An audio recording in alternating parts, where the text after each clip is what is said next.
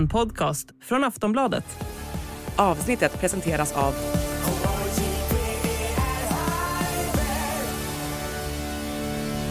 Stödlinjen.se, åldersgräns 18 år.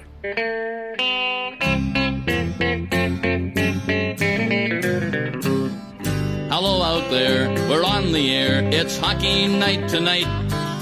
Tension grows, the whistle blows, and the puck goes down the ice. The goalie jumps and the players bump, and the fans all go insane. Someone roars, Bobby scores at the good old hockey game. Oh, the good old hockey game is the best game you can name. And the best game you can name is the Hallå, hallå, hallå, hallå, hallå! Hallå, hallå, hallå, hallå, hallå, hallå! Ja, hallå i stugorna, som man eh, brukade säga förr. Ja. Och eh, välkomna till NHL-podcasten med hallåan eh, Jonathan Onskan Ekeliv, som vi hörde där. Hallå? Eh, eh, på sin vanliga post i Örby. Stämmer. Och jag då, Per Bjurman, på min vanliga post i New York, i Holken. Ja. 48 våningen, där jag tittar ut över ett eh, grått Manhattan idag. Ja, det är ett eh, ganska grått Örby också får jag säga. Så att, eh, inte så eh, muntet att titta ut, men däremot eh, muntet eh, att vi har ett NHL-podd. Ett spännande, skulle jag vilja påstå, eh, NHL-podd-avsnitt framför oss. Muntet. Muntet, ja. Ja, det, det ska bli jävligt muntet att, att göra det här. Ja, vi har ett riktigt späckat eh, härligt avsnitt som vi väl framförallt hu- huvudsegmentet kommer att vara trade-spekulation. För nu är vi bara eh, mindre än två veckor kvar till... Eh, på fredag är det en vecka kvar till trade deadline. Och det är ju en, en hög tid för alla NHL-nördar som, att hålla på och fundera på vad som ska hända innan dess. Ja, det är faktiskt det. Sen så i slutändan så blir det nödvändigtvis inte så att eh, de största händelserna runt deadline blir så avgörande som man kanske tror. Men för oss eh, så är det ändå en högtid på året måste jag säga. Ja, ja, det är det. Men innan vi kommer dit så får vi väl ta och titta på lite annat eh, aktuellt som har hänt. Eh, Mm. Det här är ju då onsdag och eh, omgången igår kväll, tisdag, var en, en maff, maffig omgång eh, där, ja, jag ska inte säga att allting klarnade precis, men det var mycket, mycket intressant som hände tycker jag. Ja, som påverkar tabelläget runt strecken och sådär. Mm. Ja, ja det är till exempel väldigt intressant att eh, hetaste lagen i ligan nu då är Detroit och eh, Nashville som har längsta sviterna och eh, har åtminstone skaffat sig väldigt bra utgångsläge nu. Exakt, ja. Detroit alltså, eh, de är mycket bättre än vad jag trodde att de skulle vara. Och, eh, de har ju väldigt nytta av en, av en eh, stjärna, en, en, eh, en av de största stjärnorna under hela lönetakseran är ju då Patrick Kane som eh, verkligen har kommit igång nu, Jonathan. Alltså tittar man i poängprotokollet så står han på 30 poäng på 28 matcher och det är ju rätt vasst med tanke på att vi inte riktigt visste var han stod efter den här omfattande höftoperationen. Med tanke på att Bäckström inte spelar alls just nu som gjorde samma typ av operation så kunde vi inte veta riktigt hur Kane skulle komma på, i vilket skick han skulle vara nu när han skrev på för Detroit. Och han börjar ju faktiskt, det ska vi säga, inte superstarkt. Detroit torskar sju av de åtta första matcherna med Kane. Mm. Men nu är de ju inne i eh, riktigt superslag eh, när det börjar betyda mycket. Ja, han var ju inte, han, eh, det var ju stort buller och bång när han... Baluns gillar jag. ja, fast det var mer buller och bång i fjol när han, Ja. när han eh, blev tradad från Chicago hit till New York. Då. New York krånglade in honom. Och han var ju då ett utmärkt exempel på det du sa nyss, att det inte är givet att stora trader leder dit man vill. Eh, för att han var, han var inte mycket till... Eh, gjorde inte mycket till nytta här i New York, även om han var kul att se. Men då var han ju helt klart hämmad av den här krånglande höften då. Ja. Men nu har han långsamt, eh, och, och, och som du säger, det, han, han exploderar inte ur startblocken nu heller, men, men har långsamt blivit bättre och bättre och är nu extremt eh, viktig för Detroit. Han sa till och med det, eh, Derek Lalonde, coachen, Mm. efter en av alla matcher han har avgjort på slutet, eh, Kane, så sa han det här var den typ av match vi inte vann i fjol, för vi gjorde inte de här målen. Men nu har vi den här superstjärnan och det är den stora skillnaden. ja, men så det kan nog ligga någonting i det. Ja, eh, alltså sex raka segrar som du nämnde. 8-3 här natten till att vi sitter och spelar in eh, mot Washington, ett annat strecklag. Ja. ja, verkligen. Det var ju ett statement mot Washington som, som också har varit lite heta på slutet. Och så åker de på en, en sån hurring av, av, av Red Wings. Dessförinnan då, apropå Kane, så var de ju i Chicago då. Och det var ju Kanes återkomst till United Center första gången på ett år han var där. Ja. Eh, Första gången det, i fel tröja också. Ja, verkligen. Och då, eh, han, han var ju föremål för enorma hyllningar såklart. Mm. Eh, man, man kan knappt bli mer klubbikon än vad han var i Chicago. Eh, Jag menar 16 säsonger eller det var. Tre Stanley Cup och helt avgörande varje gång. Eh, Avgjort eh, Conn Smythe, alltså han har ju vunnit Conn Smythe, men han har ju verkligen avgjort en eh, Stanley Cup-final i förlängning också. Minst vi. Ja, ja verkligen. Flest eh, poäng i hela NHL under 10-talet. Ja. Och, och det händer ju ändå. Naturligtvis är det han som avgör på övertid i, i den matchen också då, för Detroit. Det är ju som taget ur en saga, egentligen. Ja. ja, och så åker han runt där på isen och, och skriker showtime till publiken. Ja. Men- ja. Ja, det har jag varit med om på, när det har varit på riktigt några gånger. I slutspel? sluts- ja, på pressläktaren i United. Så det var länge sedan jag var där.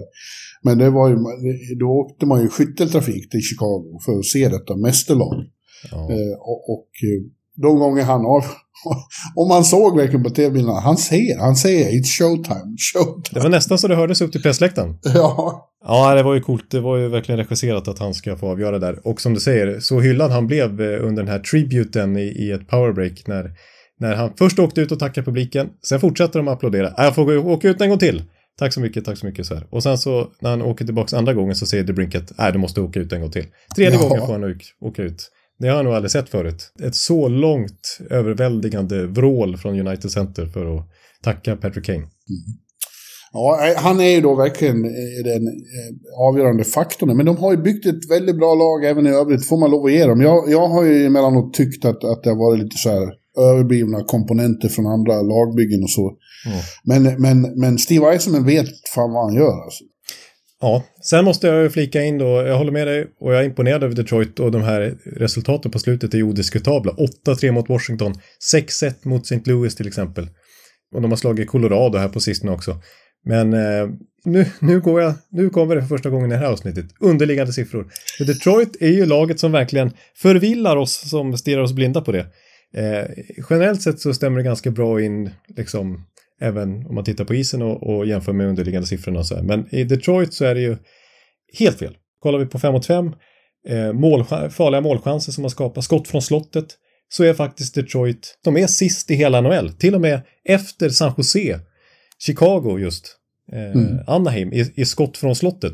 Medan de faktiskt släpper till, inte lika dåliga siffror defensivt, men de, de är ju på undre halvan när det kommer till eh, defensiven också i många kategorier. Och ändå vinner de. Ändå det är vinner de. det som räknas, Jonathan. ja, det är klart som räknar. Men i långa loppet du, tänker du, man... du tror inte att det är sustainable? Nej, det är det vi brukar prata om och det, det är det som, nu har ju säsongen visserligen hållit på i 60 matcher och, och Detroit är som hetast just nu, men det, om man kollar på underliggande siffror i alla fall så är inte Detroit ett lag som ska kunna vara med och hota långt in på försommaren i alla fall. Jag tror tvärtom. Alltså, jag tror att om det här laget bara tar sig till slutspel så är just för sådana X-faktorer som Kane. Ja. Eh, och möjligen då krävs det också att de tradar till sig en målvakt. Eh, där tycker jag det känns lite tunt. Alltså. Men det, det är ändå imponerande att Alex Lyon kliver in när Bobrovski blir skadad och lite ohet i slutet på förra säsongen för Florida. Tar ju faktiskt Lyon Florida till slutspel och startar slutspelet innan Bobrovski blir ja, Sluta vara Bobrovski och verkligen storspelade hela vägen fram till final. Men nu i Detroit så värvades han in lite som tredje keeper. Eh, vi har ju pratat om det, det här lite oväntade tremålvaktssystemet och hur Husso är skadad igen och sådär. Men Lion är ju den som är starter nu i Detroit också. ja, men det tror jag inte är sustainable. Att, Nej, eh, eh, för han är ett typexempel på en eh, backup som svinbra emellanåt men aldrig under lång period. Nej, Det var ingen tillfällighet att Bobrovski sen tog över. nej det, det har du helt rätt i. Så att, nej, nej, därför är jag väl ändå lite osäker på Detroit. Bara för att exemplifiera, det är inte helt rimligt att jämföra för det är olika lägen man kommer till och olika spelsystem och. Men bara för att exemplifiera Detroits otroliga effektivitet nu med en sån spelare som Patrick Kane till exempel och Alex DeBrinket som kommit in med sitt vassa skott. Så de har ju näst högst effektivitet i hela NHL den här säsongen 5 mot 5. Bara Vancouver framför sig. Om Florida skulle vara lika effektiva som Detroit, alltså sätta lika hög procent av sina skott som Detroit har gjort den här säsongen, då skulle Florida ha gjort 52 mål fler 5 mot 5. Men jag förstår inte varför effektivitet är ett eh, problem i er statistiker. I era statistiska ögon? Ja, men det är väl för att det, det är... Alltså, det är inte sustainable. effektivitet är lite fluktuellt, eller man ska säga. Ja, eller också så är det eh, att de har mördande avslutare. Ja, Saint, äh, Seattle gick ifrån att vara effektivast i hela ligan i fjol till att nästan vara minst effektiva i år med nästan samma trupp. Ja, men de tog sig vidare från första omgången i Ja, slutspelet. men sen, så det kan ju hålla från någon säsong sådär, men alltså över tid så, så är det viktigare att ha ett spel som, som bär. Men det är klart, det, det, i slutändan handlar det om att vinna matcher också. Så att, Ja, de har en bra, eh, fantastisk första kedja där med DeBrincat, Larkin och Kane. Och jag tycker att det ser så bra ut på djupet där med sådana som Comfer och Kopp och sådana här. Det det är inga spektakulära spelare, men väldigt bra. ja, och Ra Rasmussen som tar steg och, och Perron har ju hittat rätt i Detroit. Och, ja. Du gillar bara inte Detroit för att de är i samma division som Tampa. Det är ju det. Nej, det tror jag inte. Nej, jag, däremot så kolla mycket på underliggande siffror. Det där, det, det där du kan skälla på mig att jag... Ja, jag ska, ju, jag ska dra massor med underliggande siffror den här veckan. Hade jag lovat dig att chocka mig, men jag har Nej. inte hunnit kolla. Däremot är jag lite besviken på Steve Eisenman att, att han inte är kvar hos oss, men eh, Ja, men du får hålla med om att han, är, han vet vad han gör ja, The Icer Plan känner jag ju till.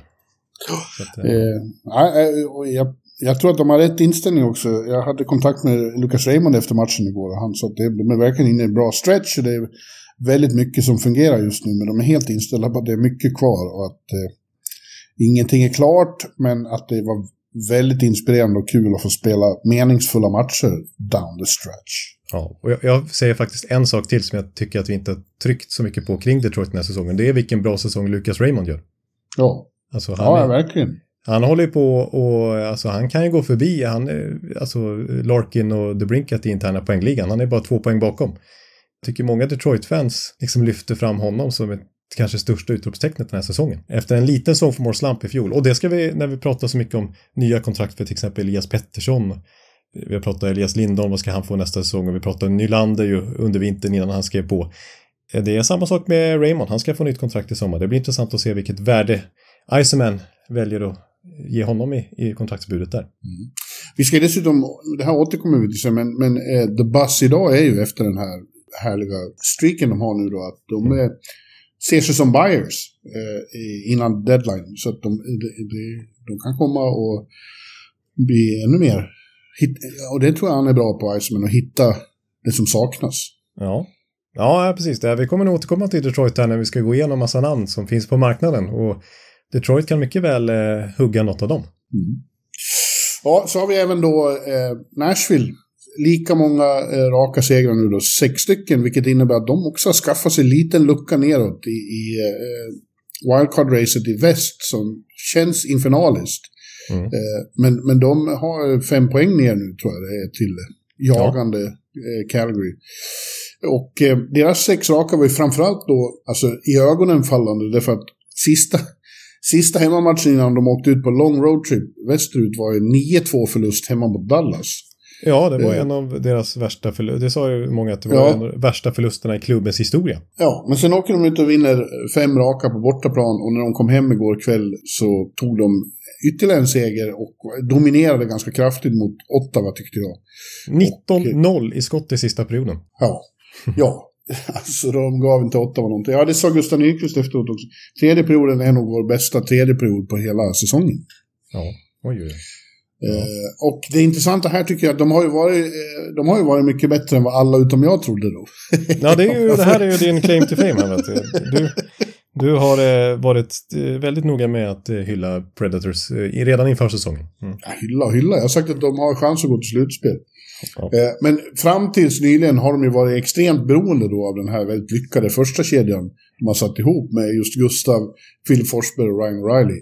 Mm. Men eh, nu på slutet är det ju så att det har verkligen blivit bättre spridning på produktionen. Att fler, fler kedjor är involverade och producerar. Och det tror jag är nyckeln här på slutet. Man kan inte vara helt beroende av en kedja. Nej, det krävs djup såklart. Ja, men det var intressant där en eh, The Athletic-artikel eh, jag läste efter just den där, eller den är ju skriven här nyligen, men som handlar lite om den där 9-2-matchen, vad som hände sen. För då skulle de ju till Vegas och inleda den här långa bortaturnén och de hade bokat biljetter till The Sphere, du vet, den coola Ja. stora, där YouTube skulle ha konsert och alla i Ja. laget såg fram emot den. Men eh, nej, den valde ju Andrew Brunette och Barry Trotz då att eh, avboka. Efter den här Oj, oj, vad sura de ska förnedrande förlusten. Nej, men vi kan ju inte liksom efter 9-2 åka och förtjäna att få se U2 i The Sphere. Nej, det blir videomöte istället, gubbar. Eh, så hade de ett långt videomöte och Brunette, som är väldigt taktiskt skolad, det vet jag, jag har pratat om så mycket, Ja. eh, tryckte på detaljer som de måste förbättra för att spela hans spelsystem. Och eh, det har i sin tur lett till alltså sex raka segrar. Ja, det var väldigt det, det kände jag faktiskt, det hade jag missat det där. Mm. Det, det bör ju ha varit ganska mycket misstag. Ja, jo, precis. När de inte fick gå på U2 i The Sphere. En, en life-changing experience. säger Ja, de det var en massa spelare i laget som sagt att det var, det var inte kul alltså. Det var nästan lika tungt som eh, 9-2-torsken. Ja. Men, men nu när de har sex raka segrar så är, är det lite lättare att... eh, Ja, men jag är helt korrekt av Trots och Brunette tycker jag. Man, man, Ja. man, det, ska ju, det är viktigt det här. Man ska inte hålla på och lalla runt när man får stryk med 9-2. Nej, precis. Och Josie sa alltså att det var den värsta förlusten han upplevt i sin karriär. Alltså. Ja. 9-2. Wow. Ja. Sen, vi, vi, det är väl inte, vi hade väl inte planerat och, och, och, och dissekera tabellerna eh, fullständigt idag, men, men det är ju svårt att inte stirra på, på, på tabellen nu och vad, och vad matcherna får för konsekvenser för tabellen. Och, eh, i, I öst då, som sagt, där har Detroit verkligen skaffat sig eh, ordentligt eh, buffert neråt. Ja. Men det har inte ditt Tampa trots då fina insatser här mot Islanders och Devils. Så de ligger risigt till. De har ju för, för många matcher, de har mest spelade matcher av alla. ja, så det är lite skenbart också att de har fem poäng ner till Devils under strecket. För att Ja. de har ju två matcher fler och de har till exempel fyra, nej, fem matcher till och med säger jag nu, fler än Pittsburgh. Ja, Eh, Så att skulle Pittsburgh vinna alla sina matcher de har till godo så att säga på Tampa, då är de ju förbi till och med. Nu är det inte säkert att Pittsburgh gör det, men så bräckligt är i alla fall det läget för Tampa. ja. ja men det har många false starters med, starts med Pittsburgh, men igår vann de ju faktiskt mot, åtminstone länge var serieledare Vancouver då, eh, efter övertidsmål av Erik. Ja. Eh, Det var en mycket positiv signal för, för Pittsburgh. Jag har inte gett upp helt och hållet, även om det ja, har varit nära några gånger. Men de Ja, kommer vi att prata mycket om när vi kommer till trader tror jag. det är ett väldigt intrikat läge för Pittsburgh hur de ska reagera runt deadline. Det är kanske mest intressanta laget av alla och vilka Ja. spelare som kan bli tillgängliga om de väljer att vara sellers. Och eh, tänk om de väljer att vara buyers, vad ska de hitta Ja. på då istället? Eh, New Jersey har ju uppenbarligen inte gett upp då, för de har haft en väldigt shaky eh, period här nu. Mm. Det var nog väldigt nyttigt för dem att få en urladdning mot San Jose igår, de vann med 7-2. mm. Eh, men, eh, och de pratar ju fortfarande om att de ska ha en ny Morris och så. Men, men det, är- det är skakigt. Nu har ju ramsorna Fire Lindy börjat igen. Och, eh, och jag har sett flera skribenter som har uttryckt att de borde byta coach. Lindy Ruff. Och jag, jag tror att vi får lov att ge dig rätt. Att din, dina teorier om Andrew Brunette nog har varit väldigt eh, relevanta och korrekta. Ja, jag hade lite farhågor också inför säsongen att de släppte både Graves och Severson som ju nödvändigtvis inte gjort succé i sina nya klubbadresser och det kanske var rätt att inte skriva stora kontrakt med dem. Men eh, de blev inte riktigt ersatta och så Dougie Hamilton då framförallt långtidsskadad resten av säsongen, i alla fall resten av grundserien om de nu skulle gå till slutspel. Men att det är ju halva backuppsättningen från i fjol som är borta och det är bara rookies i princip som har ersatt som kanske inte riktigt är mogna för det defensiva ansvaret. Jag menar, Luke Hughes och Simon. Evans imponerar i övrigt, men ja, Ja, men begår också misstag som... Eh, det var inte så länge sedan Lindy called out eh, Luke Hughes här, att han begår för många misstag. ja. Eh, men vadå, det är, han spelar honom mycket och han är ung och orutinerad, då blir det så. Ja, ja nej, jag, jag tycker, ja, jag vill absolut se en förändring på ledarsidan där också hos Devils. Eh, Men vill du se det nu? ja, kanske. Ja, du menar att det är bättre nu att slänga in Galant? Någon? Ja. Nej, men jag tycker Devils är också ett intressant lag inför deadline om de skulle vilja vara, vara buyers, vilket är lite läskigt att vara med fem poäng upp till slutspel. Ja. Eh, för det kan ju verkligen kosta dem dyrt också. Men de har ju löneutrymme nu med tanke på framförallt att Dougie Hamilton är borta. Och det finns ju en enorm potential i det där laget som skulle Ja. med några få moves kunna göra att de blir årets Florida. Liksom. Självbilden är ju att det framförallt är på mål, att de inte haft tillräckligt bra målvakter. Och, och det är ju för sig sant. Att Akira Schmidt var ju inte eh, det de trodde Ja, där var, efter. var vi fel ute i våran preview när vi trodde Ja. att... eh, Nej, men vi var imponerade av han eh, i slutet av förra säsongen och i slutspelet, i alla fall i serien mot Rangers. Men eh, Ja, tänkte att han kanske kan vara något att bygga på framöver. Men hittills så, han ser ju inte alls bra ut faktiskt. den nye Brodeur var, var det folk från Borlänge som sa. Oj då, det var inga... Ja, det har jag inte levt upp till om man säger så. Inte precis. Nej. Nej, och sen är det ju då bakom, eh, alltså Islanders har ju fortfarande förhoppningar och det ska de väl ha. Men det är också eh, shaky. Mm. Men Buffalo, Montreal, Ottawa och Columbus, de tror jag vi kan räkna bort. Ottawa är en stor besvikelse. Alltså de är så bra ibland och så eh, får aldrig ihop det. Nej, men 0-19 i skott om man ser det från deras perspektiv här mot Nashville, det är ju inte, det är inte bra. Och bara nämna en sak om Tampa Bay där som verkligen är med i slutspelsracet och kanske blir det lag som blir passerat till slut. Ja, där måste jag säga att det är Vasilevski är ett stort problem alltså. Ja. Han som ska vara räddningen för dem eh, nu när de har tappat så mycket spel, att de ska, han ska kunna sminka över mycket av deras defensiva problem. Men Philadelphia, det var han som kostade matchen skulle jag vilja säga. De var bättre än Philadelphia spelmässigt. Eh, gjorde en rätt bra bortamatch igen, men torskar på grund av Vasilevski, de får inte de räddningar de behöver av honom. Han, han är långt ifrån världens bästa målvakt just nu. Han behöver eh, den här, att det, adrenalinet inför riktigt viktiga matcher. Det är då han är som bäst. Men JJ var ju mycket bättre eh, när han spelade mot New Jersey. Då var han riktigt bra. Då var han Jonas- faktiskt väldigt bra, det, det ska man Jonas säga. Johansson. Lite oroväckande att eh, Vasilevski var så pass svag att han solklart torskade målvaktsmatchen mot Ilja Samsonov i slutspelsserien mot Toronto förra året också. Då var ju Vasilevski dålig. Så att, eh, nej, han är inte när, alltså han har inte varit bra nu på ett och ett halvt år nästan. Alltså så bra, Vasilevski bra, så att säga. Ja, i, i väst då, eh, där, är ju, eh, där har också då, eh, som vi just nämnde, Nashville gjort ett litet ryck och, och Los Angeles eh, ser också, även om det är lite jobbigt för dem att de har skador, till exempel på Adrian Kempe, det verkar oroväckande att han kan bli borta länge, precis som stackars Viktor Arvidsson då, som precis har kommit tillbaka och blir långtidsskadad igen. Jävlar vilken otur han har. Ja, riktigt tråkigt. Det, det enda, om man ska vara cynisk, ljusglimten för Kings är att det öppnas löneutrymme som gör att de kan Ja, hitta något annat. Men å andra sidan så, så skulle de bästa försäkringarna vara väl att ha Kempe och Arvidsson tillgängliga. Men det är många som jagar i kön under där. Alltså det är Calgary, St. Louis, Minnesota och Seattle. Eh, och, och, ja, det är jobbigt för dem för de, eh, de har inte råd att förlora någonting. Det är liksom så här tungt för Minnesota att att förlora på ett, med ett mål mot Carolina igår. Det är ju det. Liksom, hamnar man där så, så blir det som press varje match. Ja. Äh, Det, för vi pratade en del om Minnesota förra veckan och att de faktiskt är eh, liksom, alltså sen John Hines tog över där eh, runt eh, slutet på november, december någonstans där, att de är 11 i hela NHL sen dess rent poängmässigt och ändå så är de inte, har de inte riktigt hugg på slutspelet än. Nej. Calgary är lite heta nu. De har också fyra raka. Och eh, Markan är väldigt bra. Han är ju bra både defensivt och offensivt, höll på. Han, han eh, noterades för sin femte assist igår. Och eh, Ja. det är han överlägset. Han leder målvakternas poängliga överlägset. Ja, precis. Han är ju före många utespelare också ja. i poängligan. Ja, bra gjort. Medan Arizona, de åkte på sin trettonde raka förlust igår. De är på väg mot alla tiders rekord. Det är 17 raka eh, eh, fiaskorekordet. Och det var ju två eh, expansion. Var Washington 74-75 och San Jose 92-93 som lyckades med den bedriften. Det är helt otroligt. Ja, det är snacka om att eh, all luft har blåsts ur där. För innan de här 13 raka förlusterna så var de ju med i Ja. slutspelsracet. Ja, de var ju det. Vad fan. Tvärstopp. Ja. Ja, ja.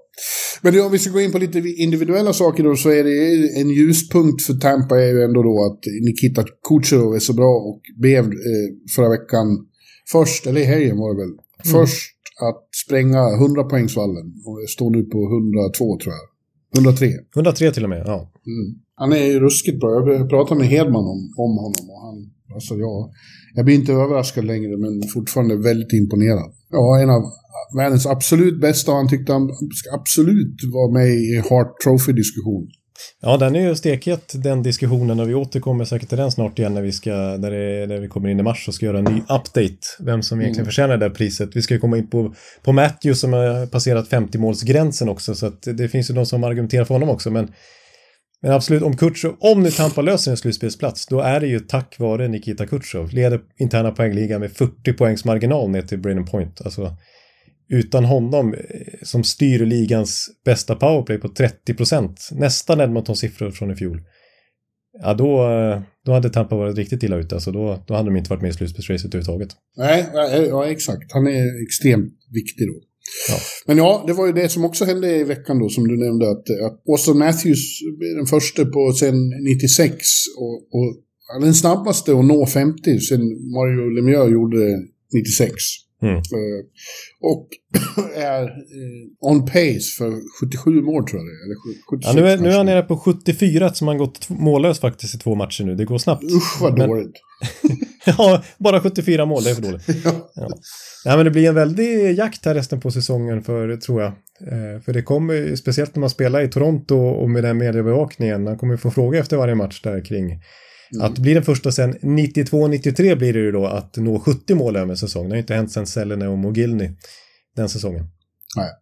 Och eh, ja, Toronto har ju också varit starka på slutet. De hade sju raka inför eh, gårdagens hemmamatch mot Vegas, men fick då den segersviten avklippt och var sura över det.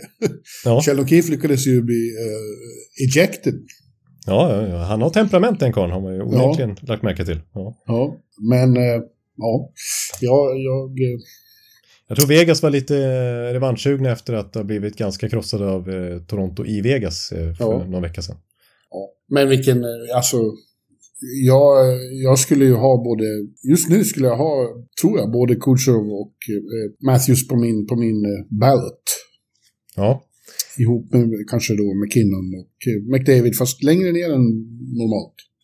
Ja, precis. Det är spännande att se McDavid hur långt han klättrar i poängligan. Alltså, för att sen coachbytet i Edmonton, jag varit inne på förut, har han bäst poängsnitt i hela ligan. Och bara här i februari så har han gjort 10 poäng fler än McKinnon och 6 poäng fler än Kutjerov. Så det går snabbt nu för, för McDavid att klättra. Trots att han har. Han gör inga mål längre. Nej, han, gör, han gör inga mål längre.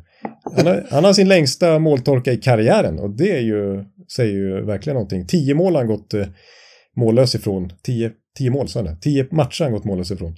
Men han har ju däremot gjort 21 assist här i februari. Ja, han fick frågor, såg jag, omklädningsrummet här om det där och, och, var väldigt sarkastisk. Han sa nej, jag vill inte göra mål längre. Jag slutar med det. Jag, jag vill bara, jag fokuserar på assist. ja. ja. Kul. Ja, det är en gångs skull som eh, McDavid är på lite skojhumör. Ja, eh, vad har vi mer då, eh, hörru du? Eh. Ja, som jag tänkte, ja Matt Rempe har vi tänkt att... ja, fast det ska jag återkomma om. Okay, eh, ja. det här blir, det blir ingen bra övergång. Nej, vi, vi gillar ju bra övergångar egentligen. Ja, ja. Men en, en, parentes då bara egentligen. att vi har redan pratat om att Florida har, har tagit över eh, är på täppan eh, statusen i, i, Sunshine State. Mm. Jag hävdar nu då, även om det finns några som just nu har längre segersviter och, Rangers nyligen hade tio raka, eh, så tycker jag att Florida nog är starkast i ligan just nu i det här skedet. Det betyder inte att de kommer att vinna alls, det betyder ingenting just nu, men, men otroligt bra är de. Och eh, Mm. Återigen vill jag framhålla Gustav Forsling, alltså vilken, eh, vilken kapacitet han har. Han avgjorde en match här mot Washington förra veckan på ett helt fantastiskt sätt. Han var ensam först. I, I momentet innan så kommer Washington tre mot en och han är en, den enda då. Ja. Och han lyckas avväpna dem. Och sekunderna senare hänger han med upp ett anfall och smäller in avgörande. Ja. ja. Nej, alltså, och jag fortsätter. Det är kanske lyssnarna börjar bli trötta på mitt tjat om Forsling, hur bra jag tycker han är och att han är given i Tre Kronor-truppen i nästa års Face-Off, eller vad heter fyrationsturneringen där och att Alexander Barkon, vad kallar honom för Norris Trophy-kandidat och så vidare. Det är det vart ett tag nu som de bara de i Florida förstått hur bra Gustav Forsling är. Men det känns som att det börjar nå ut nu.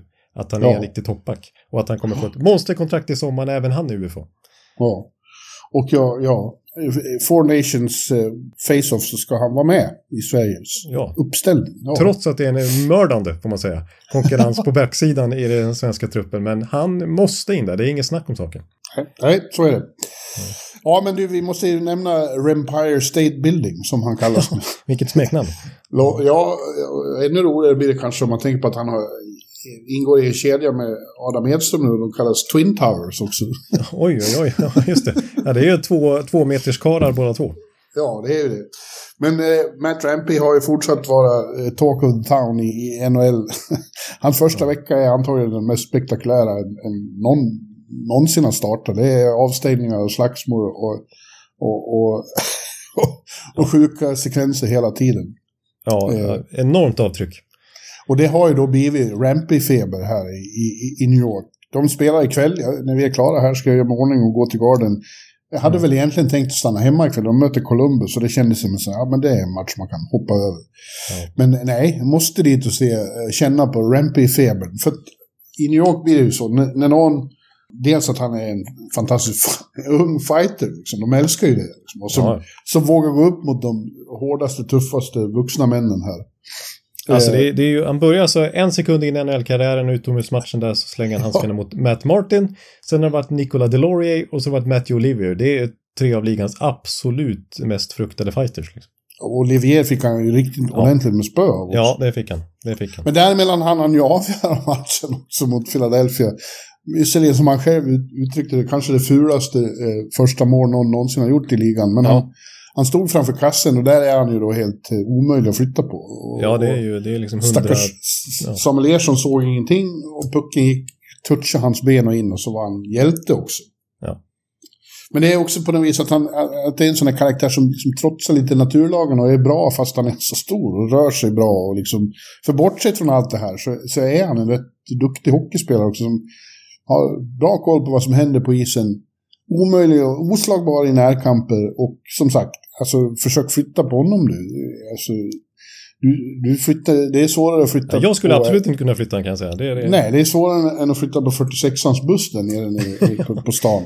Ja. Eh, men framförallt det här att han har balls. Det, det, det, det kommer vara sånt jävla jubel bara han visar sig ikväll. Så det, det är så fruktansvärt kul när sånt händer. Ja, du skrev ju en krönika här nyligen att hans, eh, att, eh, hans matchtröja där i Garden säljer som eh, bärs en junikväll på Gotland. Liksom. Ja, en kall bärs på uteservering i Gotland en Ja, varm julikväll. Ja, Så, ja, men så är det. Det är business för Rangers såklart. De börjar sälja rempetröjor. Det hade de inte räknat med när säsongen startade. Nej, verkligen inte.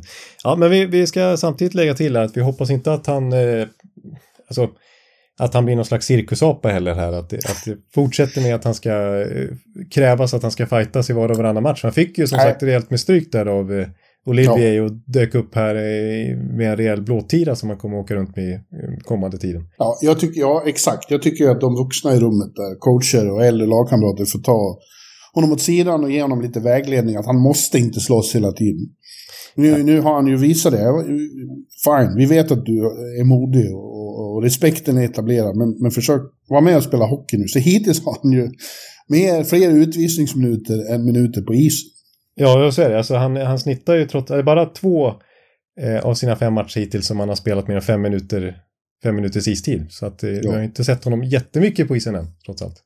Mot Devils i, i derbyt där förra veckan, då, då, då var första bytet, då fick han ju matchstraff efter att ha kört över Ja, Nathan Bastian var det. Ja, och, och skicka honom in i nästa vecka. Var, När han bara kör över någon, då tänker man Jesus, karln blir överkörd av en långtradare. Ja, alltså Bastian var ju helt eh, borta där ett tag såg det ut som. Fy, usch. Så att han är lite, han behöver vägledning på fler sätt. Han, det är sådär, eh, sa Mika efteråt också, att han, eh, så, när man är så ung och stor, det är inte alltid man förstår själv hur stor och stark man är. Nej, precis. För att eh, dels, alltså så här, i ett större perspektiv, fighters har ju försvunnit ur ligan lite grann för att man har gått vidare lite från 80-talet där det är liksom, det är trots allt hockey liksom, det är inte en ren kampsport där. Och, och dels så, så har fighters svårt att hänga med i dagens NHL-tempo också, så man måste ju faktiskt kunna spela hockey på hög nivå för att spela NHL. Eh, så att vi får se Rempe längre fram här om man klarar av det hockeymässiga också. Och inte Ja. bara är en attraktion för publiken. För det är ju, hur vi än diskuterar kring fighting och så här, så är det ju en enorm grej varje gång man är på en NHL-arena. Så fort det blir fight så är det ju större jubel än när det blir mål. Ja, det är nästan så. Mm. Ja, men jag tror att han kan bli en tillgång om han bara, som sagt, lite vägledning behövs. Det tror jag också. Ja. Men det ska bli kul. För de fick ju stryk. De fick ju sin tio matcher långa svit av, avskuren av, av Columbus då oväntat, bottenlaget. Och nu är det retur ikväll. Ja. Så de är väl ute efter revansch på många sätt. Och bara nu han förstår att han inte ska ha revansch på Olivier. Nej, jag tycker inte att det ska bli en ny fighter. Jag tror publiken gärna vill se det, men eh, Ja, det, ja, bästa vore nog om det, han avstod. Rampy, Rampy, Rampy kommer att skandera. Han är, det, han är liksom en charmig figur. Han är som en tonåring när han blir intervjuad också. Bara så här, "Åh, åh, jättekul, jättekul. Ja, han är helt... Eh, han är så glad. Han är så entusiastisk liksom. Ja, lyser stor, ja. storögd så här. Åh, det är så kul det här. ja. Ja. Ja, det, det, ja. Men du, innan vi, när vi går in i huvudsegmentet här då. Så eh, en trade har vi faktiskt haft i veckan. En helsvensk trade. ja, det är inte så ofta. ändå. Nej, och det var då Columbus igen då eh, skickade Emil Bemström till Pittsburgh och Alex Nylander gick i andra riktningen. Mini-Nyllet. Ja. ja, det var en Nylander som Dubas tydligen kunde trade i alla fall. Ja, jag föreslog direkt. Man är inte dum. Rubriken måste vara Nylander tradade natt. Ja, just det. Ja, det är en bra rubrik. Ja. Ja, den drar lite. ja. Det, och vad säger vi om det då? Det är två, ja, det känns som två spelare som mår bra, skulle må bra av eh, miljöombyte. Och, Emil gjorde ju mål direkt i sin första match med, med Penguins. Ja, nej, men jag tycker det här bytet är ju mest intressant ur Bemström-perspektivet. Jag är inte så säker längre på att det blir något av Nylander. Det är trots allt fjärde miljöombytet för honom nu. Det är fjärde klubben han kommer in i och fortfarande inte riktigt lyft. Men eh, stor talang som tonåring och gick lika högt som William Nylander i draften. Så kanske finns någonting där fortfarande som Columbus väljer att chansa på. Men eh, Han Bemström... hade några riktiga, riktigt lyckade framträdanden med Pittsburgh i slutet av fjolårssäsongen när de jagade den där slutspelsplatsen Ja, förgäves. ja, just det. Eh, några lyckade matcher, men det, det, det vill sig inte kontinuerligt, nej. Nej. Men Bemström, han har ju visat sig vara alldeles för bra för AHL. Alltså hans eh, senaste sessioner nere där i farmarligan har ju varit helt överlägsen. 10 mål på åtta matcher den här säsongen nere i AHL. Och Ja. räknar man de två senaste säsongerna när han varit nere i AHL har han gjort 45 poäng på 29 matcher. Eh, Så det är han ju klar med. Så det är ju NHL som gäller nu för hans del. Men han har inte riktigt lyckats han har gjort en del poäng i NHL också, men inte fått alls det där genombrottet än och inte blivit den målskytten. För vi vet ju att han har ett mördande skott får man säga. Ja. I Sista säsongen i Djurgården innan han åkte över gjorde han 23 mål och var livsfarlig i powerplay och sådär. Men han har inte lyckats eh, visa det på NHL-nivå. Liksom. Jo, men när, han var ny så var han, eh, gjorde han rätt mycket mål. Jag, jag minns att jag intervjuade honom, men det har inte varit lätt att, att, att göra så mycket avtryck i ett Columbus som liksom... Det har ju varit som med-lag. Ja, det är ingen egentligen som har lyckats där på Nej. sista åren i alla fall. Nej, inte ens Gaudreau. Nej, exakt. Så eh, ja, det, blir, det blir ändå spännande att se honom i, i Pittsburgh. Dubas försöker ju verkligen Eh, att hitta någon slags eh, secondary scoring bakom eh, liksom Crosby i alla fall som är ju nästan lika bra som någonsin faktiskt just nu. Men alltså han har ju gjort tre waiver claims här den här säsongen. Han har signat Puljärvi och ser och hoppas att det ska bli någonting och nu tar han in Bemström. Och det var ju faktiskt en rolig condition där som vi måste nämna, ett villkor. I, för det var ju så att traden var Bemström till Pittsburgh mot Alexander Nylander och ett sjätte runda val. Val? Sa jag nu.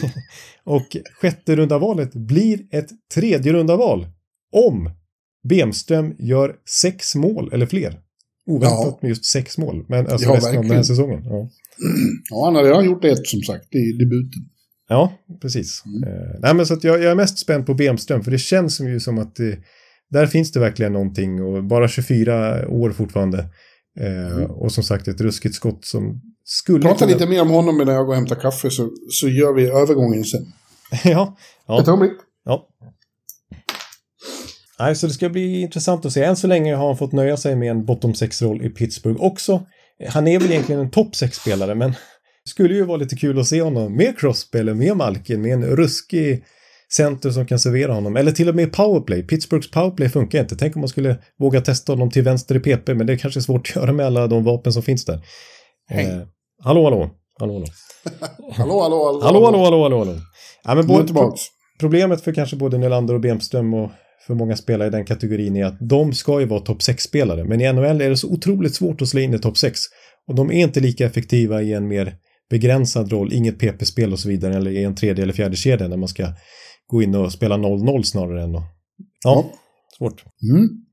Men du, just Pittsburgh då. I, i Pittsburghs laguppställning går ett, eh, ingår ett av namnen som står högst på allas listor över de spännande namn som eventuellt blir tillgängliga innan nästa fredag då. Ja. Eh, och då pratar jag förstås om Jake Gensel. Gensel. Ja.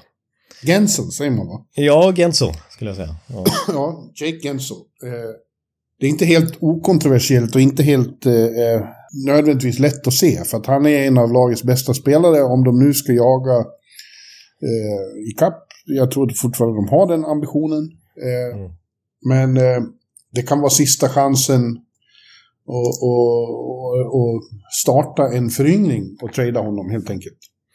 En, Ja, väldigt, en, en väldigt nödvändig eh, föryngring. Karl Dubas har ju gått ut och sagt att vi måste bli yngre. Ja, det var faktiskt, eh, stack ut lite grann en presskonferens förra veckan när han gick ut och var ganska tydlig med det och inte precis gav några indikationer på att han är nära att förlänga med Gensel utan snarare tryckte på att vi måste föryngra oss och han var ju tydlig med att när kärnan, den, den här liksom Big Three framförallt, fast han Ja. inkluderar ju även Erik Karlsson där så man kan nästan kalla honom för en Big Four eh, med Malkin, Crosby, Letang och Karlsson, att de, de blir kvar och jag menar liksom framförallt Crosby, Malkin och Letang, de är liksom Pittsburgh for life liksom. Ja. Men, men runt om så, eh, så måste det föryngras över tid här nu. Och det, det tolkar man ju lite grann som att eh, de kommer ta läget här att samla på sig rätt mycket som det kan bli i en trade för Gensel. För han är ju såklart högvilt på marknaden om han är tillgänglig. Ja. Ja, problemet skulle annars vara att signa honom på en förlängning för 7-8 år. Och han är, vad, vad 29? Han är smyggammal, Jake Gensel. Alltså när det nya kontraktet börjar gälla i höst, då fyller han 30. Ja. Och, och, och det skulle ju vara, det, det håller ju inte liksom. Om man ska föryngra och så ta en till när man redan har så många gamla. Ja. eh, eh, och förlänga en evighet. Och annars då är risken att man bara tappar honom i sommar för ingenting. Nej, precis. Och medan man nu kan få ett första runda val, man kanske kan få en ung, riktigt bra prospect eller till och med en ung spelare som är i NHL redan nu som kan bidra direkt även här i deras slutspelspush. Ja. Eh, Det är så att man har ju verkligen chansen att ja, kickstarta en liten retool här nu också. Och en föryngringsprocess. Och det är akut för dem i och med att de dessvärre inte har nästan några talanger alls i the pipeline. De har ett av de minst talangfulla lagen i AHL. Ja. Som annars varit en eh, liten guldgruva får man säga. Gensel Ja. är ju en av sånt som de har plockat upp där. Rust Ja. och så vidare. För, där när de vann 16-17 när det liksom bara fylldes på från Wilkes Bar hela tiden. Och det, de var liksom en mönsterorganisation på det viset. Så som Alvin och Rutherford försöker kopiera in i Vancouver nu. Att det ska liksom fyllas på underifrån. Men det har ju slutat lite grann i Pittsburgh. Ja, de har inte eh, draft, haft möjlighet att drafta, men de har eh, tradat bort många val och eh, läget är lite prekärt på det sättet. Mm. Och i synnerhet nu då, bortsett från Crosby som ju fortsätter vara bra nästan på ren vilja och håller på och ska dra dem in i slutspelet på, på, sin vilja, så eh, framförallt Malkin har ju... Ja, det finns tecken att han håller på att liksom gå tillbaks lite. Att han, Ja. hans magic är på väg att klinga av. Ja, alltså av de tre, för Letang gör en, ja, en Letang-säsong i år igen liksom. Han är ju så bra som han borde vara. Eh, men Malkin, nej, där, eh, där eh, hoppades man på mycket mer. Ja, det finns ju fler namn som nämns eh, i, i, i Pittsburgh. Inte minst då första målisen, Tristan Jarry, som har haft en bra säsong. Eh, Men ger de upp honom, då ger de upp den här säsongen. Ja, det vore ju anmärkningsvärt när Dubas inledde sin Pittsburgh-karriär med att skriva ett långtidskontrakt med honom och så trada honom bara mindre än ett år senare. Eh, Men absolut, det ryktas, det ryktas väl om, lite om Alex Nodelkovic också, backupen där som har varit rätt vass. Även om du sa förra veckan att han shit in his bed eller vad han sa i, Ja. i någon match där. Det Men, var eh, inte jag som sa det, det var han som Nej, sa det det. var precis. Det var, du, du refererade till vad han sa. Det var, ja. Men eh, om, alltså, kanske inte nu vid deadline, men i sommar om de fortsätter den här föryngringsprocessen, då har det pratats om med Rickard Rakell. Att han kan försvinna. Ja. Han har också klivit över 30-strecket här. Även nu vid deadline kan det ju faktiskt bli så. Lars Riley. Smith. Ja, Riley Smith har inte varit någon succé alls eh, sen han kom från Vegas. Så. Även Lars Eller nämns. Nå, flera av de här gamla. Det Eh, kan bli en fire sale i Pittsburgh alltså. Ja, väljer de det så absolut. Men Genser, som du sa, det, eh, om han blir till då blir det ju huggsexa. Det är många som vill ha honom. Ja, vi har ju nämnt eh, Vancouver då, kopplingen till Rutherford och Alvin. Ja, Eh, att, och kanske att de vill addera ytterligare någon pusselbit till sin topp 6. Eh, det har pratats om Edmonton, hur de ska knö in honom, men de har ju en lucka där i sin topp 6 också. Mm. Eh, Detroit, Vi får, väl se, vi får väl se precis när vi har eh, publicerat det här avsnittet. Då händer det väl. då, då händer det. Nej, men jag, jag, alltså en eh, intressant trade som det spekulerats pyttelite om, mest inte från off- liksom, konkret håll, alltså att det är Elliot Friedman någonstans som har sagt det, men som jag tycker skulle vara lite intressant. Eh, det är ju, jag tycker själv också att han skulle passa i Carolina. Vi pratar ju alltid om att de behöver en riktig målskytt och Gensel är ju Mm. av den kalibern. Mm. Faktum är att eh, han är ju alltid vass i slutspel, Gensel också. Att eh, av aktiva spelare i dagens NHL har han det tredje högsta snittet, målsnittet i slutspel faktiskt. Eh, Ja. Så att han, är- man kan räkna med att han gör mål i, i heta matcher. Och eh, det pratas lite grann om att Carolina och Martin Necas står en bit ifrån varandra i kontraktsförhandlingarna. Han är ju RFA i sommar. Och att de lyssnar på lite bud kring Necas. Att kanske växla Necas mot Gentzel med förutsättningen att Gentzel skriver på ett nytt kontrakt direkt till Carolina. Att det skulle kunna vara att bygga kring en, en trade. Ja, den, eh, det låter väldigt logiskt faktiskt. Och det är ju nu, alltså nu, om det skulle bli något åt det hållet så är det ju precis det tror jag eh, Dubes hoppas på. För han vill ju ha en relativt färdig ung spelare i den här retoolen med tanke på Crosby Malkin och så vidare ålder. Han vill ju inte ha någon, ett projekt som tar flera år innan han är redo för NHL liksom, utan då vill han gärna ha någon som kan kliva in direkt och leverera för Pittsburgh. Yes. Ja, eh, det gör ju allting lite spännande. För ett tag så var vi inne på att det är inte så många heta namn som eh, är aktuella i år. Men, men nu har det ju blivit det.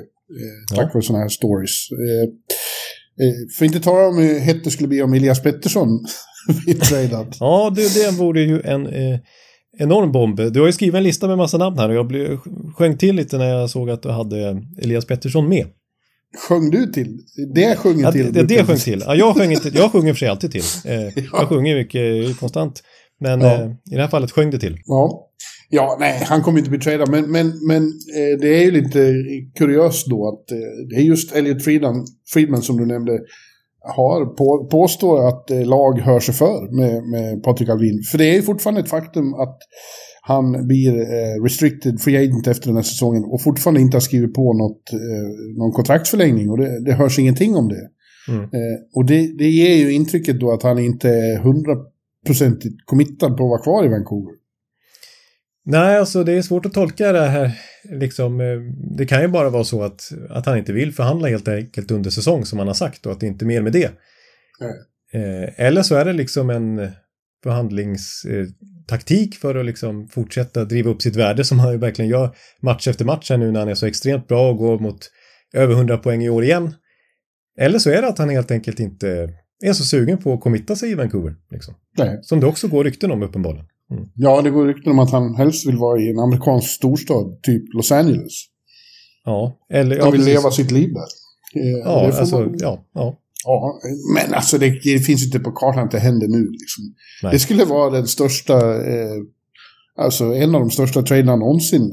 Med, med sett till vad han, hur ung han är och vad han har framför sig.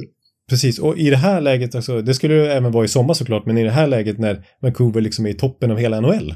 Ja, de är en contender i år. Ja, ja, Nej. nej det händer såklart inte i år, men ja, det är spännande att följa. Tänk om det här blir en stor story även i sommar när kontraktet väl går ut. Alltså. Ja. Och du som kvällstidningsredaktör Oj, oj, kommer, ja. väl, kommer väl att rubba på det nu och skriva eh, Pettersson, blir han tradad? Nej, det finns nog många rubbar i det här programmet tror jag, med så många namn. Men eh, ja, spännande. Mycket spännande. Ja, sen är det en lång lista med namn som det, som det surras mycket om. Då. Vi tar några du tycker känns eh, aktuella. Ja, men det är svårt kanske att inte börja med de här Calgary-spelarna vi återkommer till här eh, i podd efter podd eh, som fortfarande inte är tradade. Framförallt är det ju eh, Tannefin som de har börjat kallas. Noah Hannifin och Chris Tanev ihop som ju, Tänk att det blir sådana namn. ja, ja, Ja. exakt. ja, för man hör så mycket om dem. Så att, ja, ja, De, de klumpas ihop till Tannefin helt enkelt. Och ja, det verkar inte för nära förestående med att de ska förlänga med dem, utan tvärtom känns det som att Calgary kommer fullfölja den här retoolen om inte annat eh, när de redan har tradat Elias Lindholm och skeppa ytterligare UFA som det är i det här fallet med både Tanev och Hannifin. Och som de kan få ganska mycket för. Och så får vi se Ja. om det även blir, om det blir mer än så. Alltså med tanke på ryktena kring Jakob Markström till exempel. Eller till och med Rasmus Andersson. ja. Well, the word i Calgary är ju att de oavsett hur mycket de hakar på här i, i, i slutspel så är de fast beslutna att försöka i alla fall. Som du säger, inte en rebuild men en retool. Ja. Och då är det ju jobbigt för fansen där, liksom, för då tappar de ju i, i slagstyrka om de, om de blir av med tre backar och, och målvakten, då blir det tufft. Ja, jo så är det ju, verkligen. Men eh, samtidigt så är de väl, alltså de, de ska ju tänka långsiktigt trots allt. För även om de knös in i slutspelet känns det inte som att de är årets Florida och att de går hela vägen i så fall. Även om såklart, såklart mm, större under kanske har skett. Men nej, det här lagbygget känns ju som att det har inte bevisat att det är tillräckligt bra. Och att Nej. det är bättre att börja om lite grann och försöka hitta rätt med andra pusselbitar. Eh, och de skulle ju kunna få väldigt mycket. Dels för sina rentals, men kanske till och med om de börjar gräva lite djupare. En sån som Markström, det är ju intressant. För hans värde är väl som allra högst just nu. Han spelar kanske sitt livs hockey. Ja. Men eh, trots allt så är han ju 34 år. Eh, och vi får Ja. se hur, hur Ljumskar och så vidare håller för att vara starter i 60 matcher i många år till. Och de har Dustin Wolf liksom på vippen till att vara redo i alla fall att ta över. Det är ju en kommande tro vid franchise-målvakten. Liksom, otroligt bra AHL, otrolig talang, behöver något eller några kanske i NHL för att riktigt bli den där stormålvakten, men där finns det ju verkligen potential. Eh, så att ska, ska de få maximalt värde för Markström, då är det nu vid den här deadlinen. Ja. Apropå Markström skulle nämnas att han förra veckan gick om Tommy Salo i, i, antal, i antal vinster. Och därmed är han tvåa på den listan av svenska målvakter i historien. Det är ju då Henke som är nummer ett, långt, långt, långt före. Ja, Eh, men, eh, eh, ja men det är imponerande. Eh, ja, Hans karriär är inte så dum, får man säga. nej, verkligen inte. Och i hans fall så, då, allra mest nämns ju New Jersey då, men jag hör även Carolina. Det, de är ju några lag som är ute efter målvakter. Eh, och Ja. eh, jag tycker Toronto borde vara det också, men de kanske inte har råd riktigt. Ja, det är svårt med, med löneutrymmet där. Det är väl Ja. just, som jag återkommer till, det är väl som känns som det mest logiska alternativet med tanke på att de har löneutrymmet kortsiktigt här när Doggy Hamilton är på long time injury reserve och kanske på sikt också när lönetaket höjs så här. Att det, det skulle faktiskt gå att få till. Och det sägs ju att Markström kan tänka sig att häva sin no trade-klausul för New Jersey och att Craig Conroy och Tom Fitzgerald är överens om en trade där Alexander Holtz ska ingå eh, i, i utbyte som kommer till Calgary helt enkelt då. Och eh, ja, att det, de är beredda att trycka på knappen men att Calgarys ägare inte vill behålla lön för Markström och att det är i sin tur New Jerseys krav. De vill inte ta över hela Markströms kontrakt utan att det ska vara en retain helt enkelt från Calgary och det är ägaren där inte beredd att göra. Och ja, vi får se om det är någon, någon part som viker sig innan deadline. Ja. Ja. Men det är som sagt, det finns eh, fler lag som behöver, eh, skulle behöva en målvakt. Carolina är ett. Eh, jag vet inte hur, hur mycket Flyers litar på er som, men jag tror att de ändå gör det.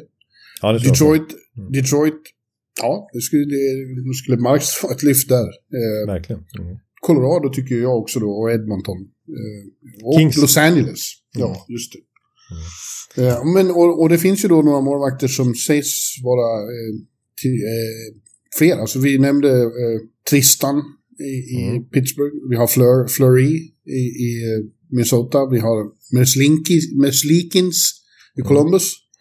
Och så nämns ju Jussi Saros hela tiden, men jag, alltså, när de är på väg mot slutspel så jag, jag har svårt att tro att de skulle trada bort en sån kanonmålis nu i det här läget. Nej, nu så som liksom landskapet eller man ska säga har förändrats eh, de här senaste sex matcherna och att de har fått en liten buffert ner till strecket Ja. så har jag svårt att se att de ska släppa Saros. Även om det är lite samma situation där som i Calgary på så vis att de har en på sikt ersättare klar. De har ju Jaroslav Askarov, superryssen som de tog jättetidigt i draften 2020, 11 i hela draften då, enorm talang som varit lite stegstartad i Nordamerika men den här säsongen är helt grym med AHL, kanske AHLs bästa målvakt.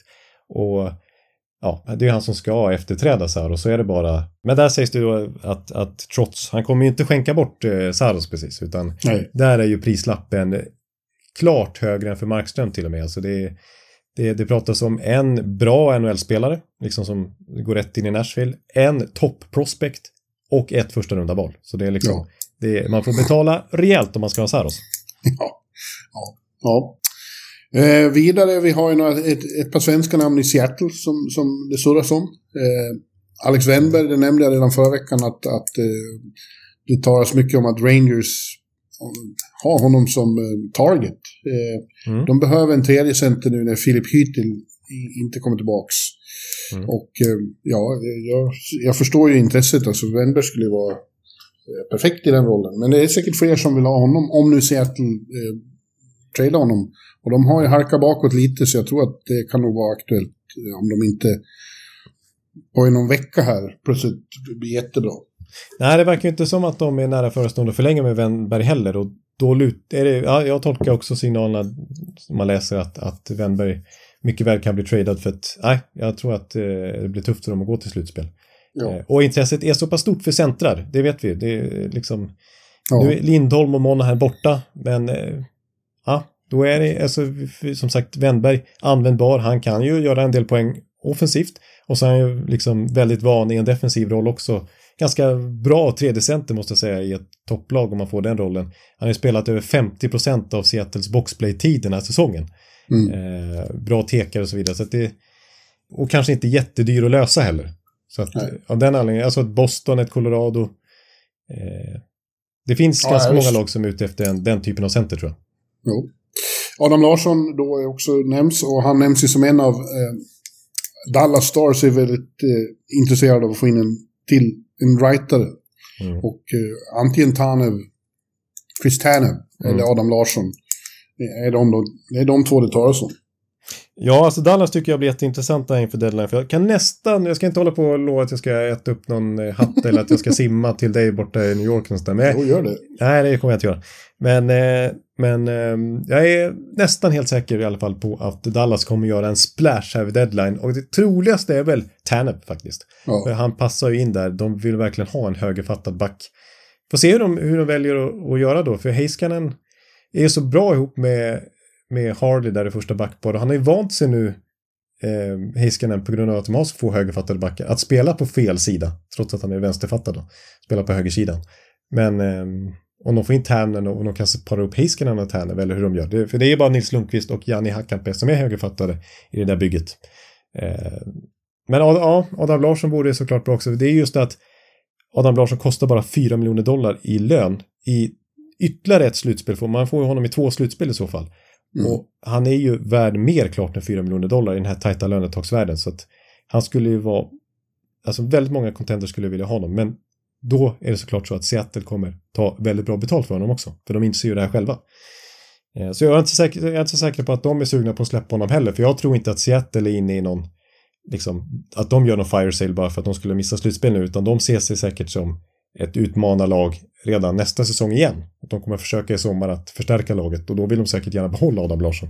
Och kanske i så fall skeppa honom vid nästa deadline om de skulle missa slutspel igen. Mm. Ja. ja, vi får se. Ja. Eh, Det pratas ju om fler i Seattle. eh, Jordan Eberle. Eh, Däremot så gjorde de klart att Janne Gårde, som många vill ha, han är inte, han är inte tillgänglig. Nej, det är ju, nej, precis. Han som Kevin Bjäxa sa här i TNT, eller vilken är det, kanal är det han jobbar för nu igen? Eller är det Ja, TSN, eller vad är det? Jag tappar bort vart han... Han sa i alla fall... TSN är nog... Ja, i, i förra årets slutspel sa han i alla fall att Jenny Gård är värd 10 miljoner dollar i capita i slutspel. Ja. att han höjer sig så mycket då och det känner jag till som Tampa-supporter. Ja. Ja, vad har vi för mer? Eh, I Anaheim är det ju också då eh, många av de äldre som, och några yngre också som det verkar. Det pratas ju ett tag där om att Trevor Segras eh, kan, kan de ha on the block, men även Adam Henrik. Eh, centern är också ett alternativ för Rangers då, fast det sägs ju att han hatar Rangers, så han har ju dödat Gamla Rangers-döden. Ja. Ja, eh, så att, eh, det skulle ju kanske vara lite pikant. Eh, Mm. Jag har ju, eh, jag tycker att Jakob Silverberg har sagt borde få komma till en contender innan han åker hem till Brynäs. Mm. Ja, vi får se där om det, om det går, alltså med tanke på att han har ändå hög lön och även om säsongen har gått och den minskar då lite lönetaksmässigt och de kan ju retaina lön också dags så Mm. känns det som att det finns andra liknande alternativ som är billigare liksom eh, i en tajt lönetaksvärld att knö in. Men, Kanske eh, det, men jag kan väl få hoppas ändå. Ja, det tycker jag att du kan få göra.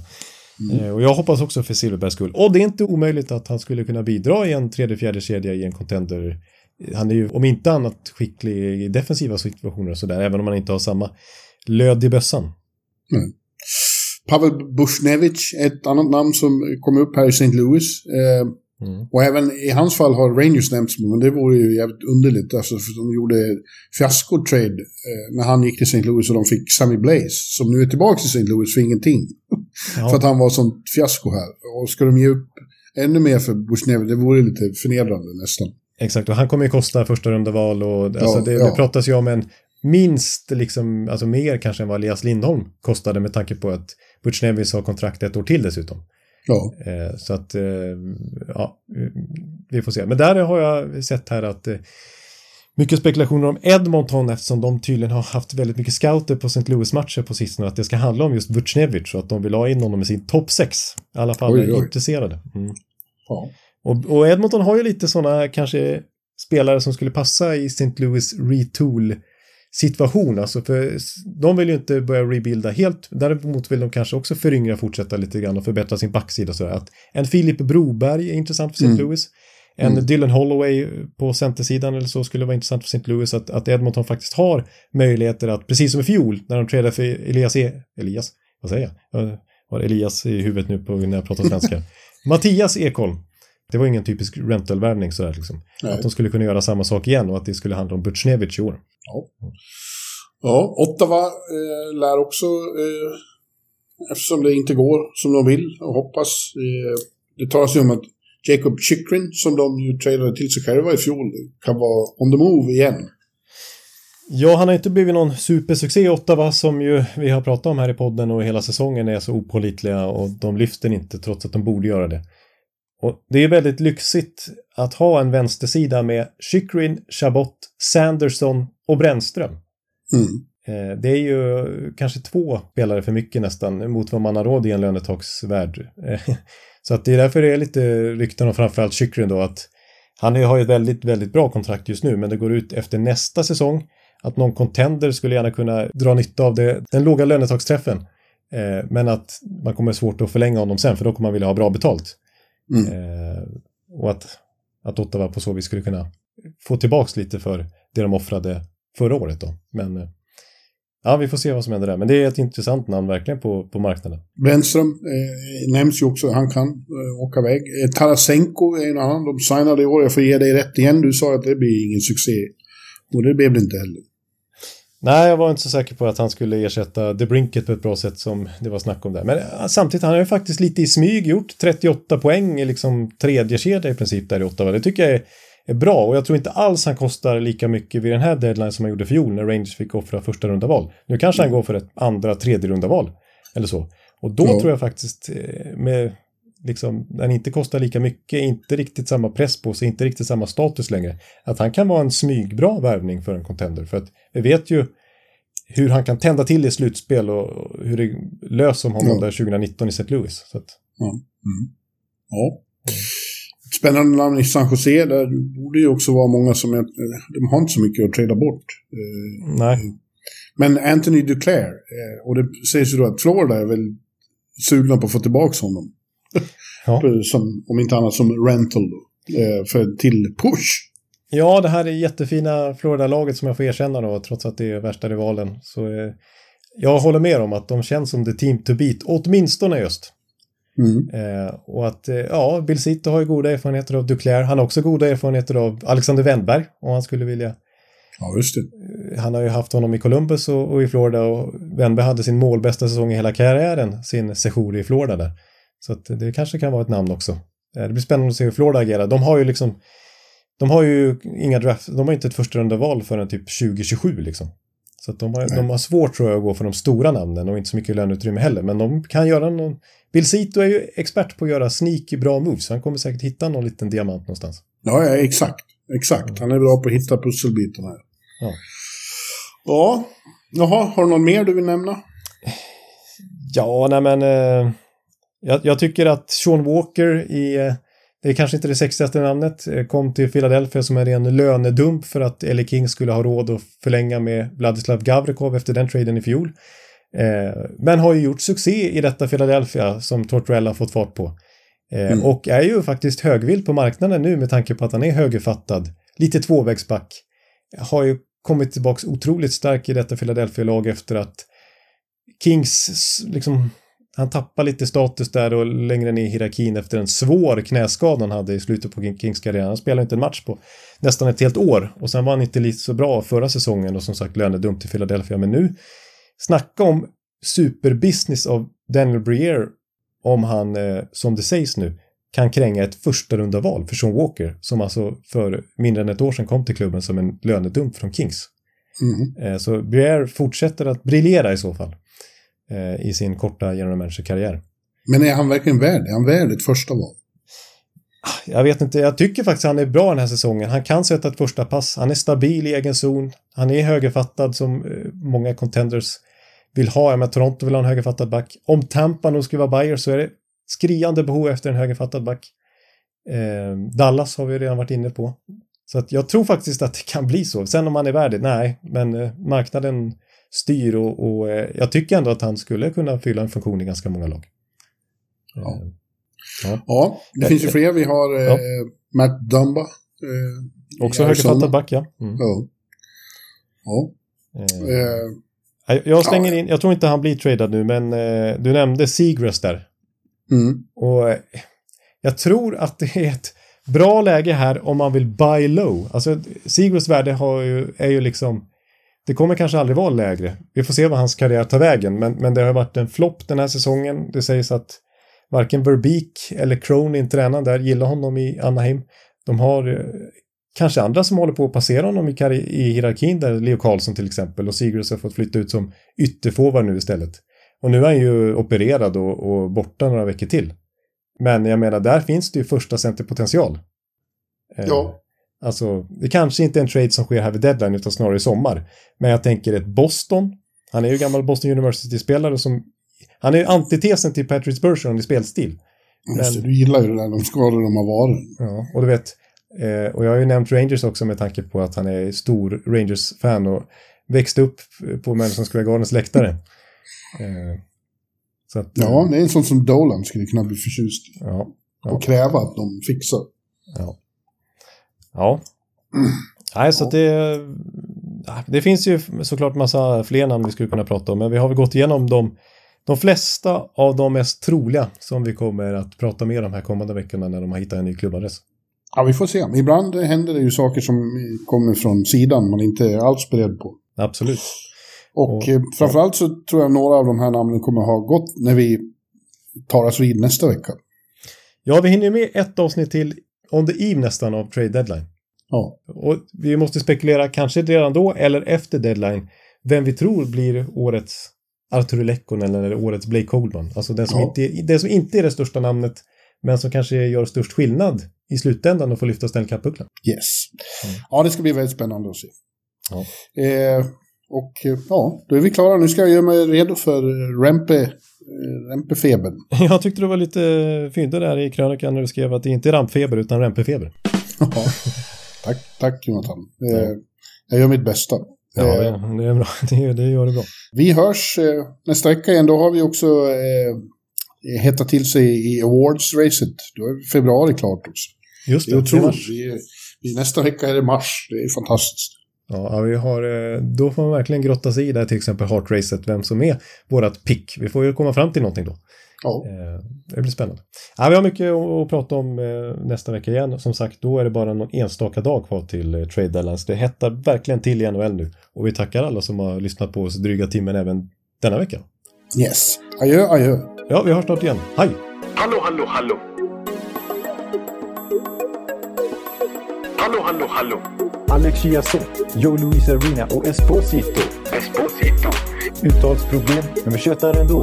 Och alla kan vara lugna, inspelningsknappen är på. Bjuder Hanna Kohl, han är grym i sin roll. Från Kållesoffan har han fullständig kontroll på det som händer och sker. Det blir ju allt fler som rattar in hans blogg. Och lyssna på hans podd. One, two, time, speed, so Hallå, hallå, hallå.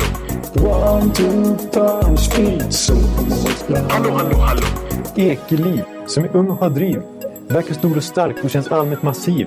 Han hejar på Tampa och älskar Hedman. Sjunger som Sinatra. Ja, och där ser man. Nu är det dags för refräng. Dags för magi, Victor Norén. Du är ett geni. Så stand up at home and remove your hats. Höj volym, för nu är det plats. One, two, time, speed, so Hallå, hallå, hallå. One, two, time, speed, målplan. Hallå, hallå, hallå. One, two, time, speed, målplan. Hallå, hallå, hallå. One, two, time, speed, så på målplan. Hallå, hallå, hallå. Det är otroligt länge sedan båda samtidigt var så här bra. Hallå, hallå, hallå. Det är otroligt länge sedan båda samtidigt var så här bra.